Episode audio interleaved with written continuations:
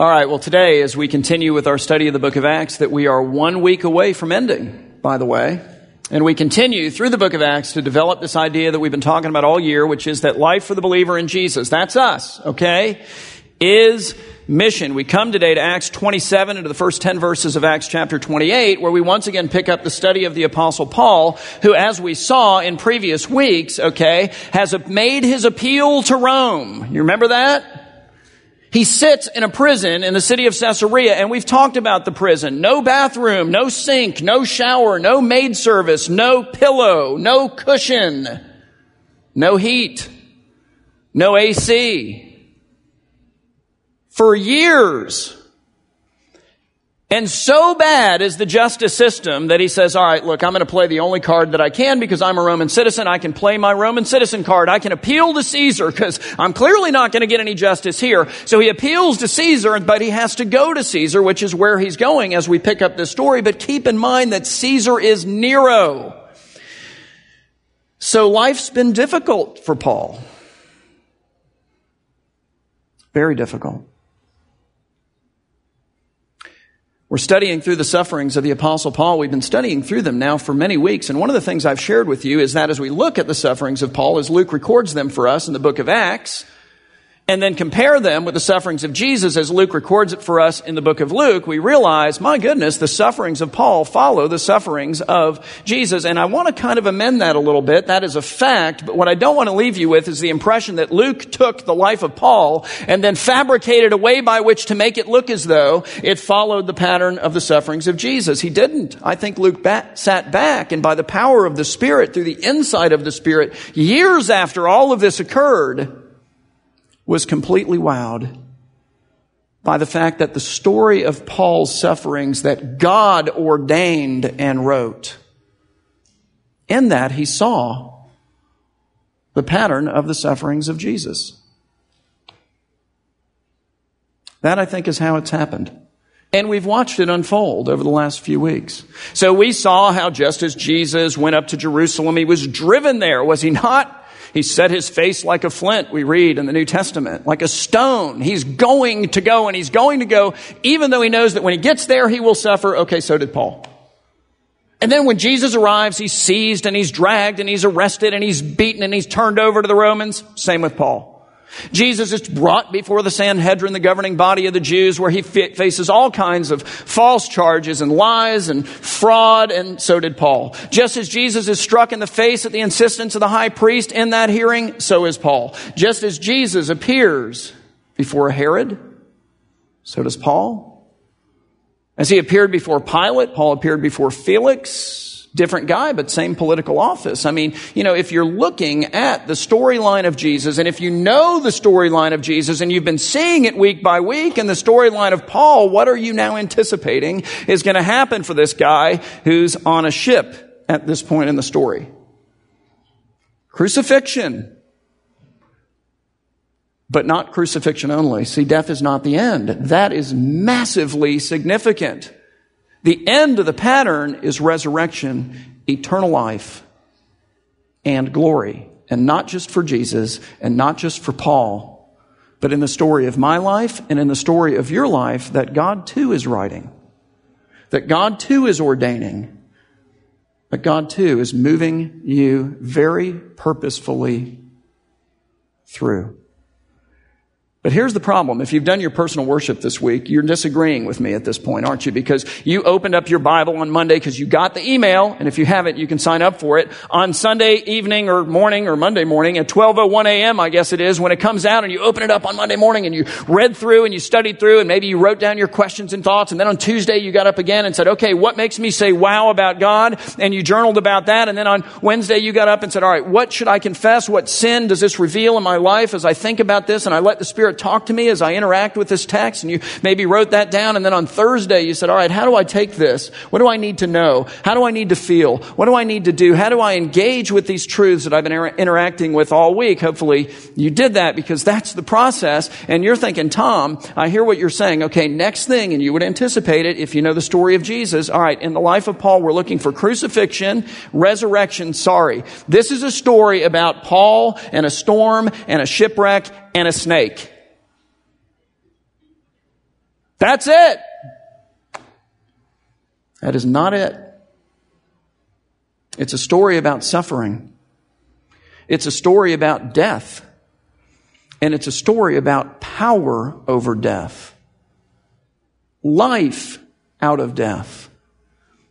It's a story about resurrection. It is a story about the fact that when you and I come to Christ, bringing to Him not just our sin, but our whole selves, and I know I've said this a hundred times, but it bears repeating. Look, there's nowhere that Jesus says, hey, do me a favor, just bring me your sin, you keep your life. No, no, no, no, really, just, I'll, I'll take care of the sin, go do whatever you want, I'll see you in heaven. He doesn't say that. Jesus, I'd love you as my Savior. As my Lord, I'd like you to just stay over there in the corner. It doesn't work.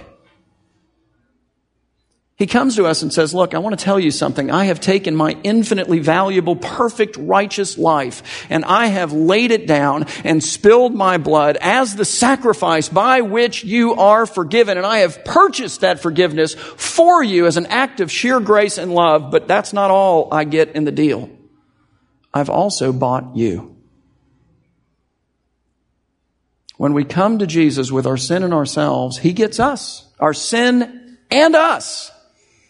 And we get His forgiveness, His Spirit, His Word, His people, and His cross. You say, come again? what does Jesus say about following Him? Sort of His seminal statement on the topic. He says, If any man would come after me, he must deny himself and then take up his cross daily and follow me. That is language of sacrifice. We've talked about it. It's language of self denial. Oh, but I'd rather, nope, sorry. It's language of death to life as we would define it and as we would construct it and as we would waste it that we might live the truly abundant, fulfilling life, missional, purposeful, meaningful, satisfying life that is ours in Christ. But, and I love that he tells us this up front, that involves suffering. It involves storms. He comes to us and says, look, just like my life involves storms and suffering, it's the pattern. Well, it's not just the pattern for Jesus' life. It's the pattern for Paul, as we're going to see again. It's the pattern for me. It's the pattern for you, but here's the deal. We can embrace our suffering. We can embrace the storms that God writes into our lives. And we can endure them knowing that they are altogether purposeful, even when we cannot see the purpose. They are altogether purposeful and they end in eternal life and glory. It's how the story ends. That's, that's the end of the pattern. And they end in eternal life and glory even when they don't end for us in this life the way that we really, really, really would like for them to. So that's the pattern that we're going to look at this morning.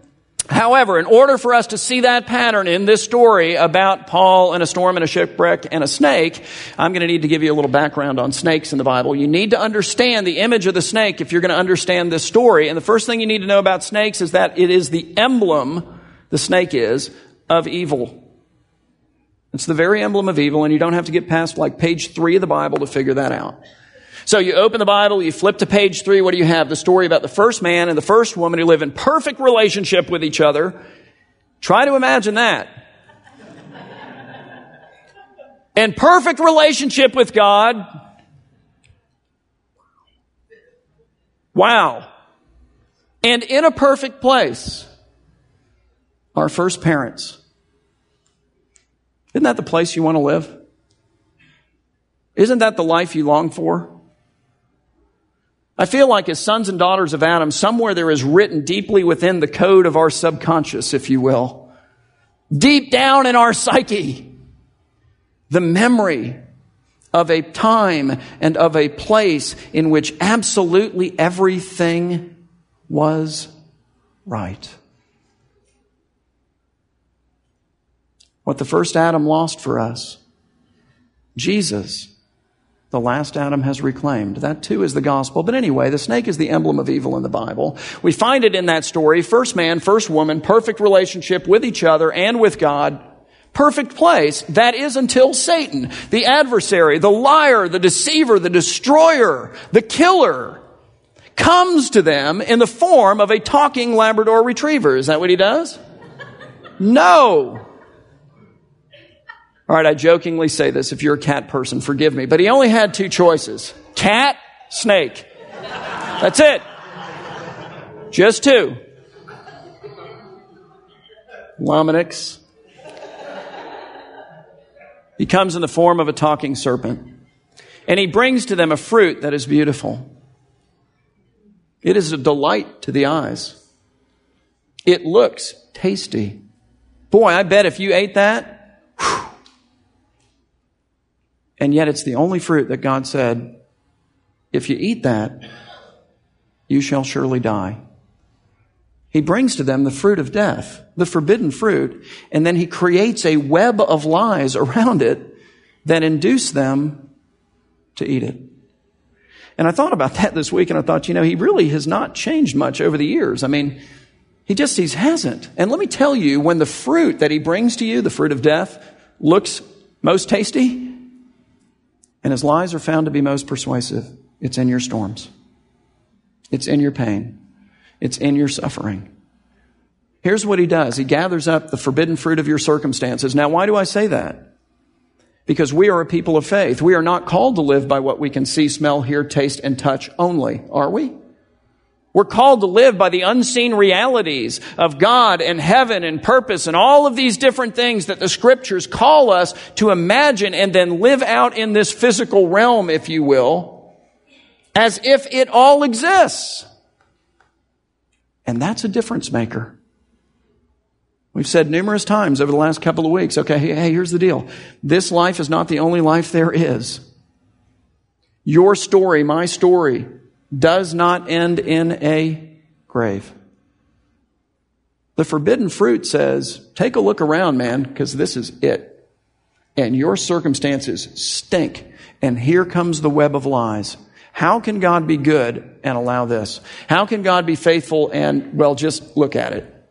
How can God be all powerful and let this keep happening? How can God be present? Do you, do you feel His presence? Do you, like, are you feel, are you, is it happening for you? Do you, does God even exist? If this is happening to you, is He even there? The snake is the emblem of evil in the Bible. And then secondly, to be bitten by the snake is to die in the Bible. We see that in Numbers chapter 21. The people of Israel are living out in the wilderness. Moses has led them there. Feel it for Moses for a second because they get out there and there's no food. It's a wilderness. It is by nature a place of deprivation. So, you know, a few million people follow Moses. Good idea, good idea, good idea. You know, we're hungry, not so good idea anymore. And they come to Moses and they're like, hey man, um, did you think about lunch? Because we are. And he has no lunch. So he cries out to God, God, we need to eat out here. And God says, I have an answer for that. My answer is bread from heaven. You've never seen anything like this. It's different from anything you've ever experienced. Nothing like this has ever existed before. In fact, the word manna, which is what they call it, means literally, what is it? So they're running around going, what is it? What is it? What is it? What is it? We just call it that. What are you having for breakfast, lunch, and dinner? We're going to have some more. What is it? And they love it for a little while. And then they resent it. And then they reject it. And what does God do? He brings judgment upon those who reject his bread from heaven. What does Jesus call himself? I am the true bread from heaven. What a sobering thought. But how does he bring judgment in that story? Does he send in a herd of chipmunks? Because they're very terrifying? Is that what he does? He sends in the serpents. Numbers 21 verse 6, and the Lord sent fiery serpents. And I don't think that means they slithered in and were literally on fire. I think it means that when they bit you, you felt like you were on fire. And then you died. Then the Lord sent fiery serpents among the people and they bit the people. So there it is. So that many people of Israel died. Why? Because to be bitten by the serpent in the Bible is to die. And if you know the story, they then come back to Moses with a completely different attitude about the manna. And they're freaking out. Please talk to God, get us delivered from the emblem of evil and death. And notice what it says. It's one of the strangest stories in the Bible until you get to the New Testament. So it sits as an enigma for how many years? It says, and so the Lord said to Moses, make a fiery serpent. He's saying, go get a craftsman from among you, have him, you know, you know, melt some brass down or whatever, and then bang out one of these serpents out of brass. Make a fiery serpent and then set this brass snake that you create on a wooden pole. And then here's what's going to happen, Moses. Everyone who is bitten by one of these deadly snakes, when he sees the brass snake that you create and then put on a wood pole instead of dying, well, then that person is going to live. So to look in faith, meaning believing you will be delivered from death at the brass serpent on the wood pole is in fact to be delivered from death. From the emblem of evil and death. Or in their case, physical I just got bit by a snake death. And so Moses made a bronze serpent. He, you know, I'm just going to go with it. There's no other plan. And set it on a pole. And if a serpent bit anyone, he, that person who was bit, would look at the bronze serpent, believing that in doing so he would live. And lo and behold, he would in fact live, just like we live when we look at Jesus on the wood pole of the cross. The one who bore our sin. The one who took our curse. Listen to how Jesus explains his whole ministry in a nutshell to Nicodemus because he goes back into the Old Testament and he grabs this oddest of stories to do it. He says, as Moses lifted up that brass snake on that wooden pole in the wilderness, so must the Son of Man be lifted up on the wooden pole of the cross is the point, so that whoever believes in him, whoever looks on him in faith for deliverance from evil and death may have eternal life. So anyway, I say all of that stuff because Luke assumes that the audience that's going to be reading his book knows all of that stuff. We understand these things about snakes by the time we get to his story about Paul and a storm and a shipwreck and a snake, but really about suffering and about death, crucifixion even, and about resurrection and about the fact that this mission that he calls us into, a purposeful life, a meaningful life, an abundant life, that which is true life, and yet a life that involves suffering. Storms, it involves storms. But guys, we can embrace the storms knowing that they are altogether purposeful even when we don't see the purpose. That's big. And we can endure the storms knowing that, okay, look, no matter how they end for us in this life, Here's how they end for us eternal life and glory.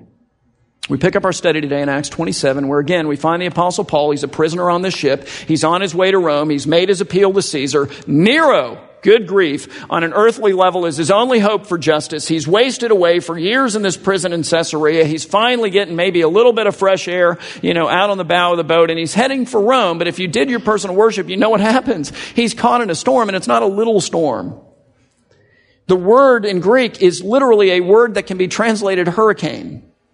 All right, so we know what hurricanes are like here in South Florida. So put yourself on a first century big wooden ship in the middle of the Mediterranean in a hurricane that doesn't pass through in a couple of hours or even in a couple of days or even in a couple of weeks. It just sits there. And it rages day after day after day. It's one of those storms that feels like it will never end. Can you relate to that? Good grief, is it going to go on again today? I guess it is. Okay, but surely when I wake up to. No. By next week, it'll.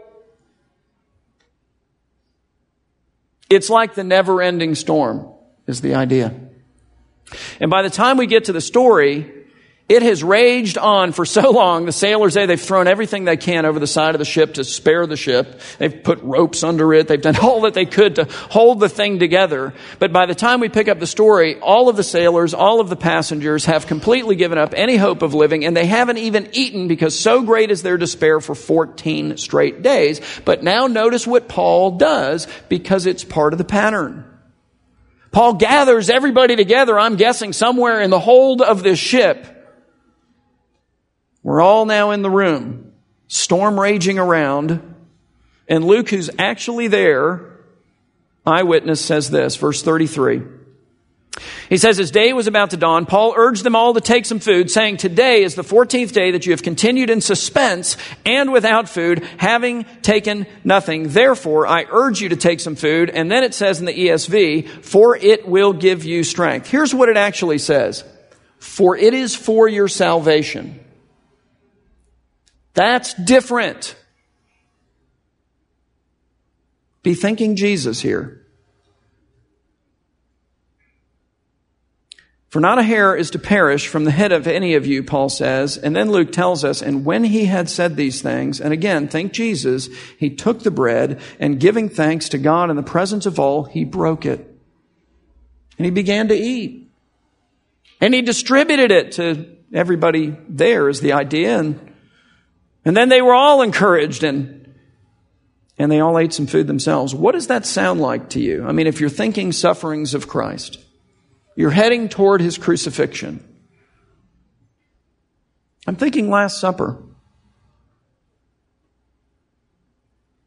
Now, notice what happens to the group that took place in that, or took part in that Last Supper.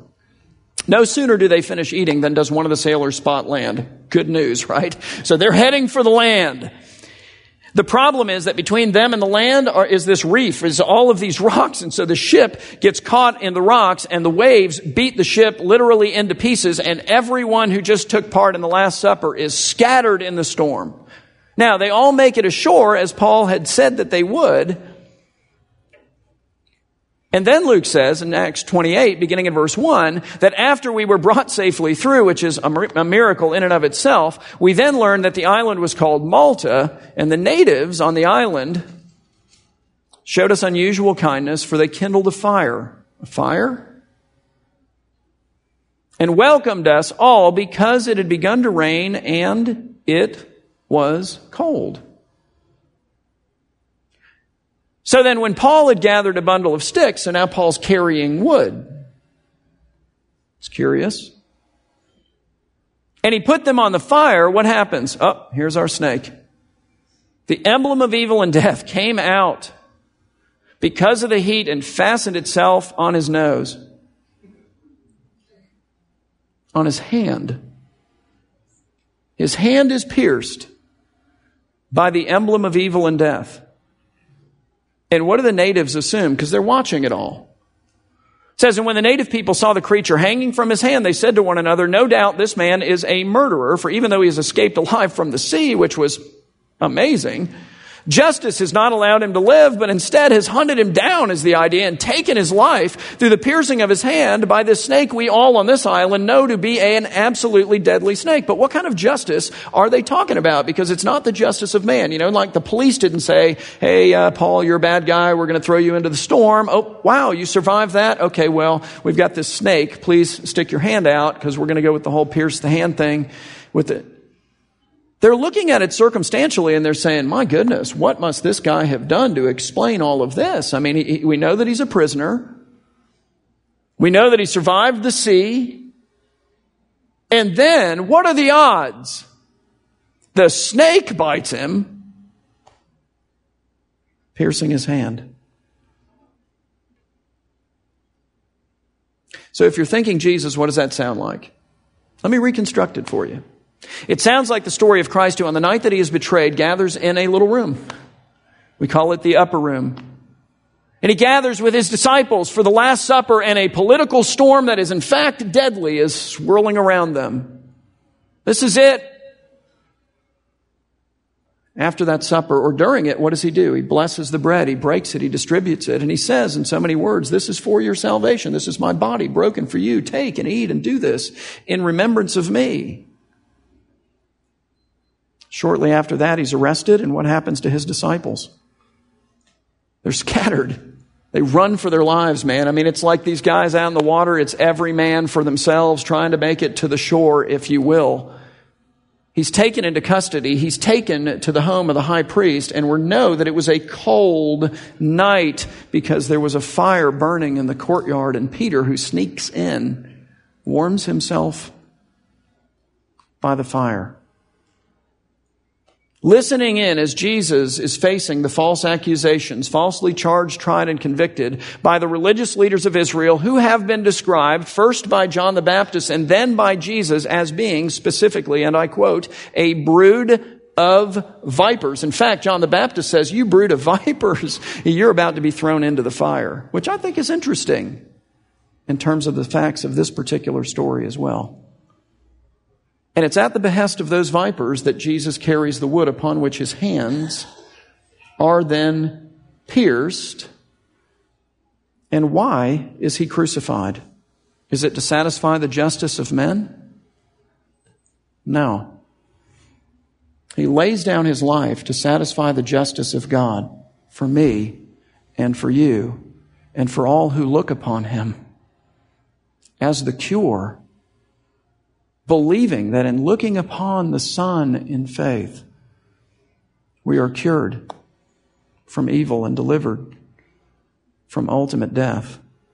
So if you're following that pattern, what do you expect to see next in Paul's life? He's been crucified, if you will, emblematically. I'm looking for resurrection, and you don't have to wait. Verse 5. Luke says this He says, Paul, however, shook off this creature, this deadly serpent, into the fire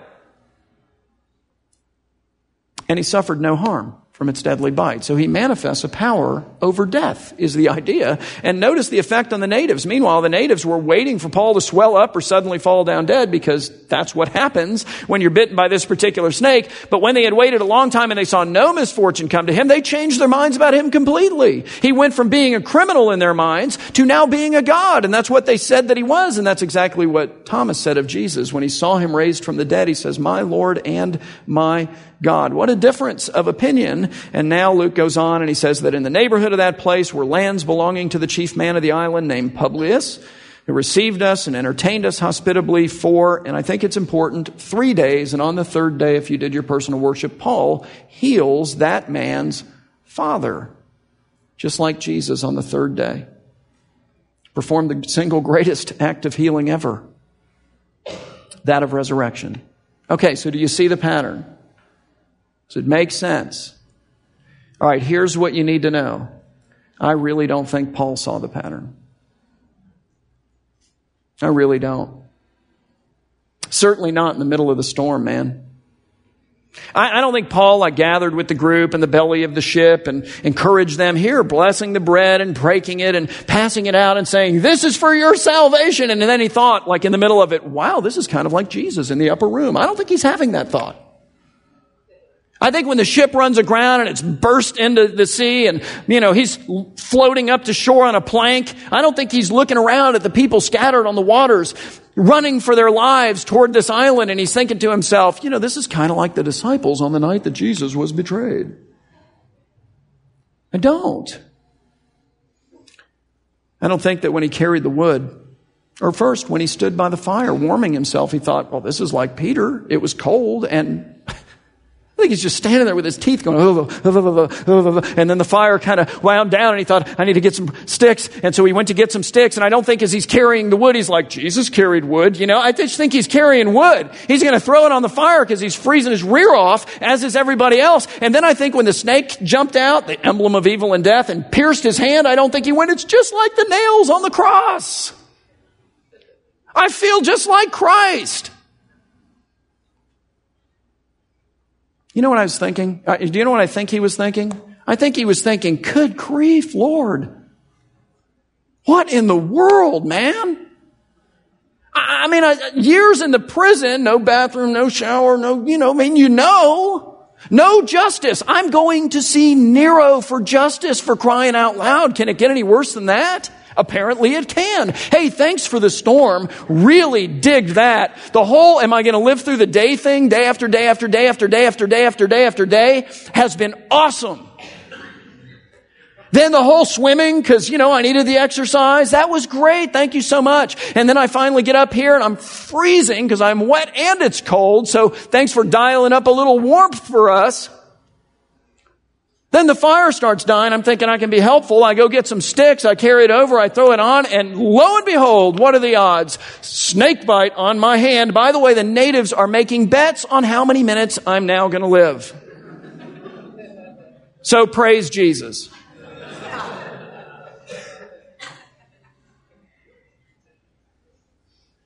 Do you know what I think he was praying? I mean, it's not in here. I don't know. I just know me. I think in light of all of that chaos, he was probably praying, Dear God, uh, just help me to hang on to you. Because I got to tell you, the evil one has come and he's come with a beautiful fruit, a tasty looking fruit. It is the fruit of this total nonsense, at least from my perspective. And he's saying, Are you sure your God is good? Oh, God, he's faithful, right? How many minutes do you think you have, Paul? I'm just curious. He's powerful. He's present. He's real. Hmm. Wow.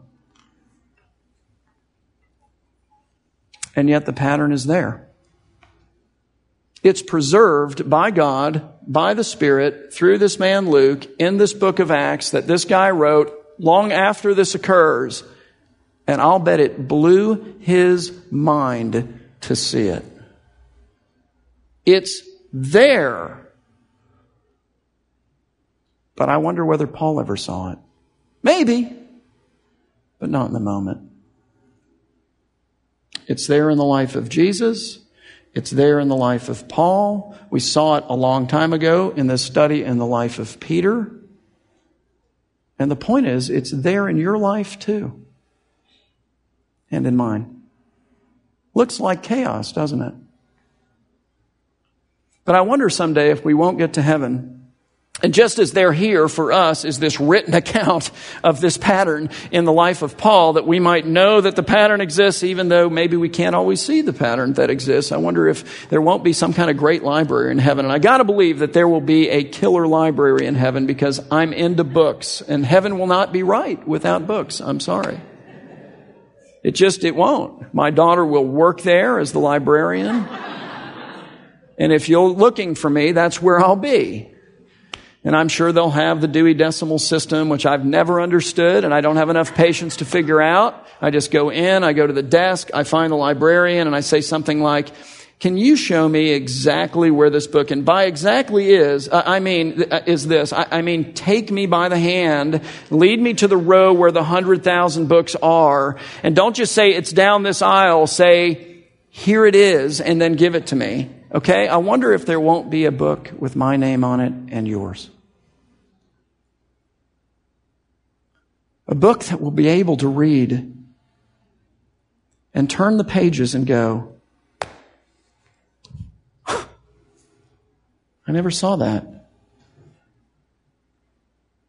You know what? I didn't get that at all. I, good grief, that's what was going on with this. Page after page, story after story, storm after storm. We are not called to live in light of what we can see. That's the forbidden fruit. We're called to live in light of the faithfulness of our God, who really is writing the stories of our lives in a way that actually does make sense, even when we can't see how it makes sense and who comes to us and says, Look, it may not always end for you the way that you would like in this life. Sometimes it will. But it will always end in eternal life and glory. The mission involves storms. And we have to trust God in our storms, guys. And He gives us stories like this to make that point for us. It's wonderful. So I want to leave you uh, with a choice. If you're in a storm, And lots of people are in a storm right now. And I think this is the choice. Now, there may be some other option that I haven't thought of, but I, I, think that the choice is this. Number one, will you receive from the hand of the evil one the forbidden fruit of your circumstances and choose to believe his lie that this life is all that there is and that there's no other reality by which what's happening in your life makes sense and therefore sh- you should doubt God's goodness and faithfulness and power and presence and everything else about him and maybe even whether or not he's even there. Or will you receive from the hand of your Savior His forgiveness, His Spirit, His Word, His people, and His way of the cross, which involves storms. But they're storms that you can embrace and endure because of the pattern of Jesus and Paul at work in your life. So I leave you with that. May you embrace Christ. Let's pray.